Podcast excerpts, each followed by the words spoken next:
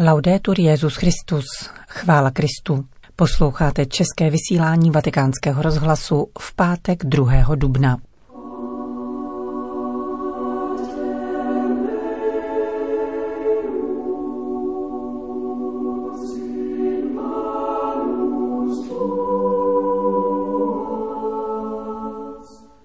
Na velkopátečních obřadech ve vatikánské bazilice kázal, jak je tradicí, kazatel papežského domu, kardinál Raniero Cantalamessa.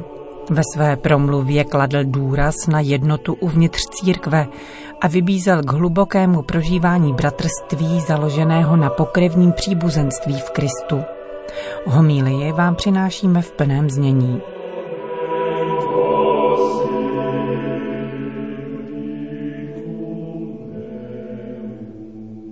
3. října loňského roku podepsal svatý otec na hrobě svatého Františka z Asízy svoji encykliku o bratrství Fratres Omnes. Během krátkého času probudila v mnoha srdcích touhu po této všeobecné hodnotě. Vynesla na světlo množství provinění proti ní v dnešním světě. Poukázala na některé cesty k dosažení pravého a spravedlivého lidského bratrství a povzbudila všechny, jednotlivce i instituce, aby se pro ně angažovali. Záměrem encykliky je dospět k nejširší veřejnosti, uvnitř i mimo církev, v podstatě k celému lidstvu. Dotýká se mnoha životních oblastí, od soukromé po veřejnou, od náboženské po sociální a politickou. Vzhledem k této všeobecné perspektivě se právem vyhýbá zúžení debaty na to, co je ve vlastním slova smyslu a výlučně křesťanské. V závěrečné části encykliky však najdeme odstavec, kde je evangelní základ bratrství schrnutý v nemnoha, leč rezonujících slovech. Říká se v něm, jiní pijí z jiných pramenů.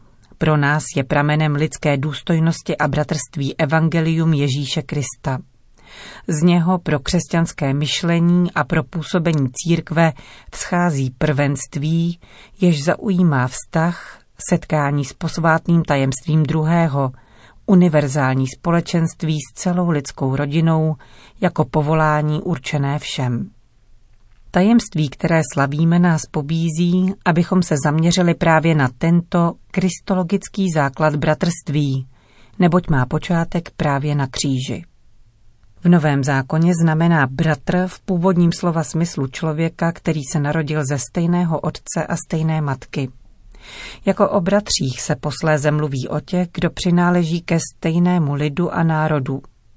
V tomto smyslu říká Pavel, že je připraven být proklet, od Krista vzdálen, ve prospěch svých bratří podle těla, jimiž jsou Izraelité. Je zřejmé, že v tomto kontextu, stejně jako i v dalších případech, výraz bratři zahrnuje muže i ženy, bratry i sestry. V rámci tohoto rozšířeného obzoru dospíváme k označení co by bratra pro každou lidskou osobu jako takovou. Bratr je tím, koho Bible nazývá bližním. Kdo nemiluje svého bratra, znamená, kdo nemiluje svého bližního. Když Ježíš říká, cokoliv jste udělali pro jednoho z těchto mých nejposlednějších bratří, pro mne jste udělali, má na mysli každou lidskou osobu, která potřebuje pomoc.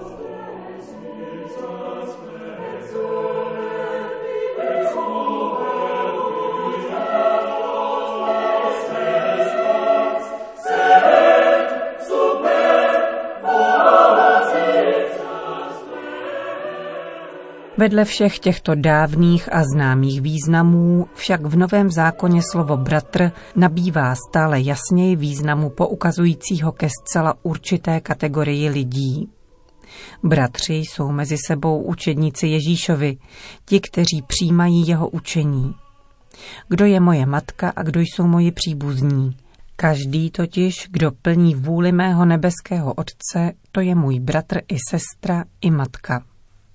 V tomto směru vyznačují Velikonoce novou a rozhodující etapu. Díky ní se Kristus stává první z mnoha bratří.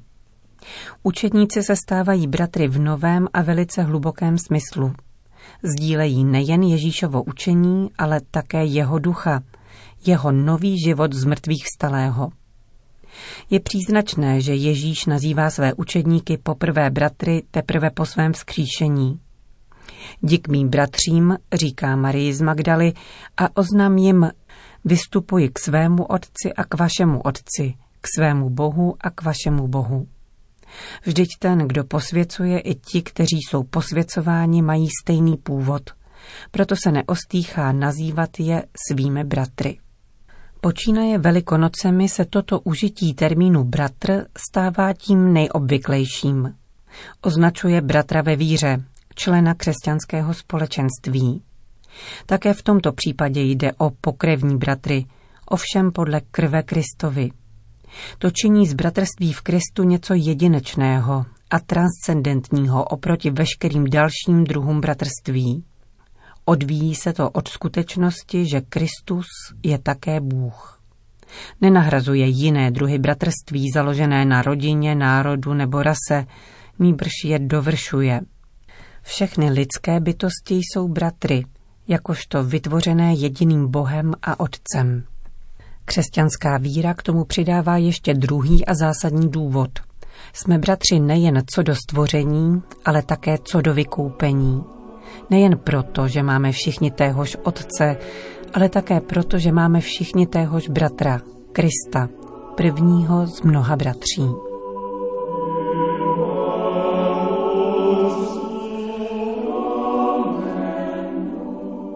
Ve světle toho všeho musíme nyní přistoupit k několika aktuálním úvahám. Bratrství se buduje tak, že začínáme zblízka, od sebe, nikoli prostřednictvím velkých schémat, ambiciozních a abstraktních cílů. Znamená to, že univerzální bratrství začíná pro nás bratrstvím v katolické církvi. Ponechám pro tentokrát stranou také druhý okruh, kterým je bratrství mezi všemi věřícími v Krista, tedy ekumenismus. Katolické bratrství je zraněné. Kristova suknice byla roztrhána rozdělením mezi církvemi, ovšem věc, která není méně závažná, každý kus suknice je často znovu rozdělován na další. Mluvím přirozeně o jejím lidském prvku, protože pravou Kristovu suknici, jeho mystické tělo oživované duchem svatým, nemůže nikdy nikdo rozervat. V božích očích je církev jedna, svatá, katolická a apoštolská a zůstane takovou až do konce světa. To nicméně naše rozdělení neomlouvá, nýbrž činí je ještě zaviněnějším a musí nás to vést ještě důrazněji k nápravě. Co je nejobvyklejší příčinou rozdělení mezi katolíky? Nejsou to dogmata, svátosti a služby, všechny ty věci, které díky mimořádné boží milosti celistvě a jednomyslně uchováváme.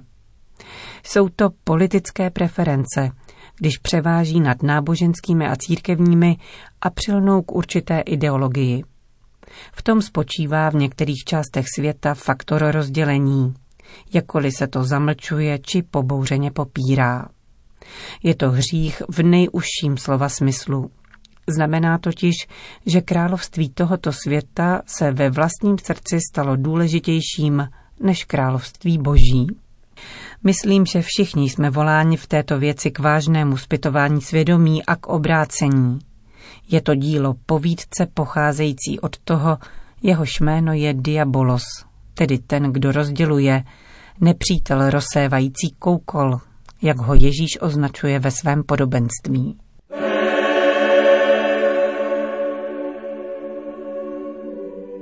Učit se musíme z Evangelia a z Ježíšova příkladu. V jeho okolí docházelo k silné politické polarizaci. Existovaly čtyři strany. Farizeové, saduceové, herodiáni a zéloti. Ježíš se k žádné z nich nepřidal a s rozhodností odolával pokusům, které jej chtěli zatáhnout na jednu či druhou stranu. Prvotní křesťanské společenství ho v této věci věrně následovalo. V tom je příklad zejména pro pastýře, kteří musí být pastýři celého státce a nikoli jen jedné jeho části. Právě oni jsou těmi prvními, kdo by měli provést vážné zpytování svědomí a položit si otázku, kam své státce vedou, zda na svoji stranu nebo na stranu Ježíšovu. Druhý vatikánský koncil ukládá zejména lajikům za úkol, aby sociální, ekonomické a politické rady Evangelia tlumočili do konkrétních rozhodnutí, která mohou být různá, avšak vždycky mají zachovávat úctu k druhým a pokojnou formu. Je-li nějaký dar či vlastní charisma, které má katolická církev pěstovat ku prospěchu všech církví, pak je to jednota. Nedávná cesta svatého otce do Iráku umožnila na vlastní kůži zakusit, co znamená pro toho, kdo je utlačován nebo prožil válku a pronásledování, pocítit, že je součástí univerzálního celku, spolu s tím, kdo může nechat zaznít tvé volání v celém zbytku světa a oživit naději. Znovu se uskutečnilo pověření, které dal Kristus Petrovi. Utvrzují své bratry. K tomu, který zemřel na kříži, aby rozptýlené boží děti schromáždil v jedno, pozvedněme v tento den se srdcem skroušeným a duchem pokorným modlitbu, kterou se k němu církev obrací při každém ši před svatým přijímáním. Pane Ježíši Kriste, ty jsi řekl svým apoštolům, odkazuji vám pokoj, svůj pokoj vám dávám. Nehleď tedy na naše hříchy, ale na víru své církve a podle své vůle je naplňuj pokojem a veď k jednotě. Neboť ty žiješ a kraluješ na věky věků. Amen.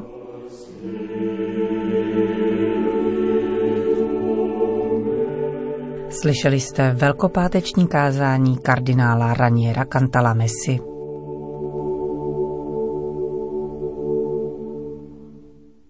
Další zprávy. Vatikán. Papež František svěřil přípravu letošních rozjímání ke křížové cestě dětem. Vysílá tím signál, abychom se pokusili hledět na utrpení lidstva očima těch nejmenších. Žádá nás, abychom se snížili a hleděli na svět z jejich perspektivy. Zaznělo při dnešním dopoledním briefingu k letošním velikonočním obřadům ve Vatikánu, určeném 170 médiím a televizním stanicím, které je budou přenášet do celého světa. Podobně jako v loňském roce jsou také letošní bohoslužby výrazně ovlivněny protipandemickými restrikcemi, zejména pokud jde o účast veřejnosti. Velkopáteční křížová cesta se opět odehraje na náměstí svatého Petra. Jednotlivá zastavení jsou rozmístěna kolem obelisku a na cestě vedoucí ke vstupu do baziliky. Pochodně lemující průběh cesty tentokrát vytvořili velký světelný kříž na prázdném náměstí. Texty ke 14 zastavením křížové cesty připravili děti docházející na hodiny náboženství v římské farnosti uganských mučedníků a ze skautské skupiny ve Folíňu. Papeže Františka doprovází skupinka 20 dětí a dalším 40 bylo povoleno, aby reprezentovali všechny ostatní, kdo se na přípravě podíleli. Na velikonoční vigílii nebudou letos křestní obřady, ale pouze obnova křestních slibů.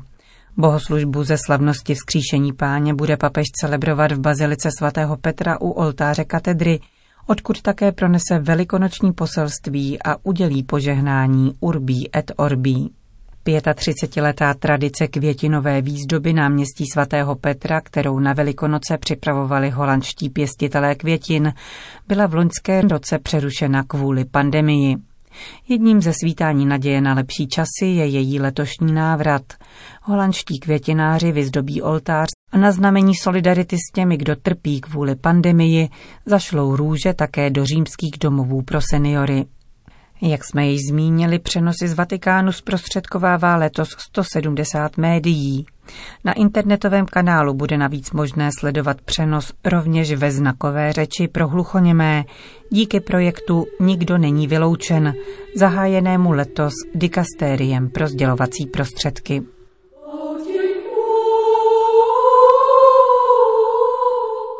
Končíme české vysílání vatikánského rozhlasu. Chvála Kristu, laudetur Jezus Christus.